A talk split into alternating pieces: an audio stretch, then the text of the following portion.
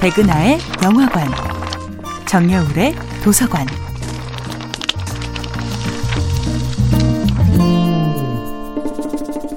안녕하세요. 여러분들과 쉽고 재미있는 영화 이야기를 나누고 있는 배우 연구소 소장 백은하입니다. 이번 주에 만나보고 있는 영화는 알레한드로 곤잘레스 이나리뚜 감독, 레오나르도 디카프리오 주연의 2015년도 영화 Revenant 죽음에서 돌아온 자입니다. 2016년 2월에 열린 제88회 미국 아카데미 시상식은 한국 배우 최초로 배우 이병헌이 시상자로 무대에 올랐던 해였는데요.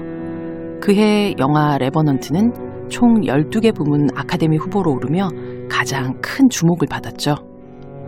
이 영화는 알레한드로 곤잘레스 이냐리뚜가 감독상을, 엠마누엘 루베즈키가 촬영상을 수상한 것에 이어 배우 레오나르도 디카프리오에게 생애 최초 아카데미 나무주연상을 안겨준 작품이 되었습니다. 그해 나무주연상을 놓고 막강한 경쟁을 벌였던 데니시 걸의 에디 레드메인이 응축된 감정과 절제된 움직임으로 연기가 만들어낼 수 있는 최고의 세공술을 보여주었다면 Revenant의 레오나르도 디카프리오는 최고조의 고통과 무한대의 움직임으로 인간 배우가 할 수 있는 연기의 영역을 확장시켰죠.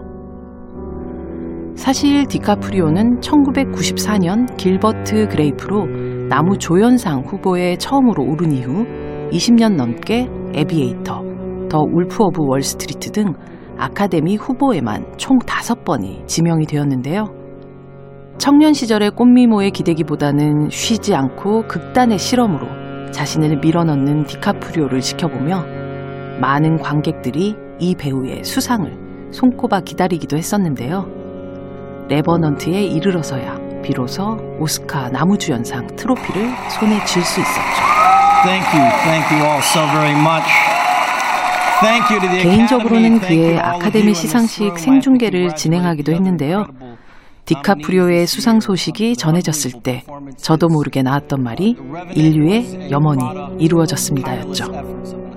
This Boy's Life를 연기하던 천재 소년 배우에서 타이타닉, 로미오와 줄리엣 등으로 얻은 폭발적인 스타덤에 머물지 않고 진짜 배우로 돌아온 자.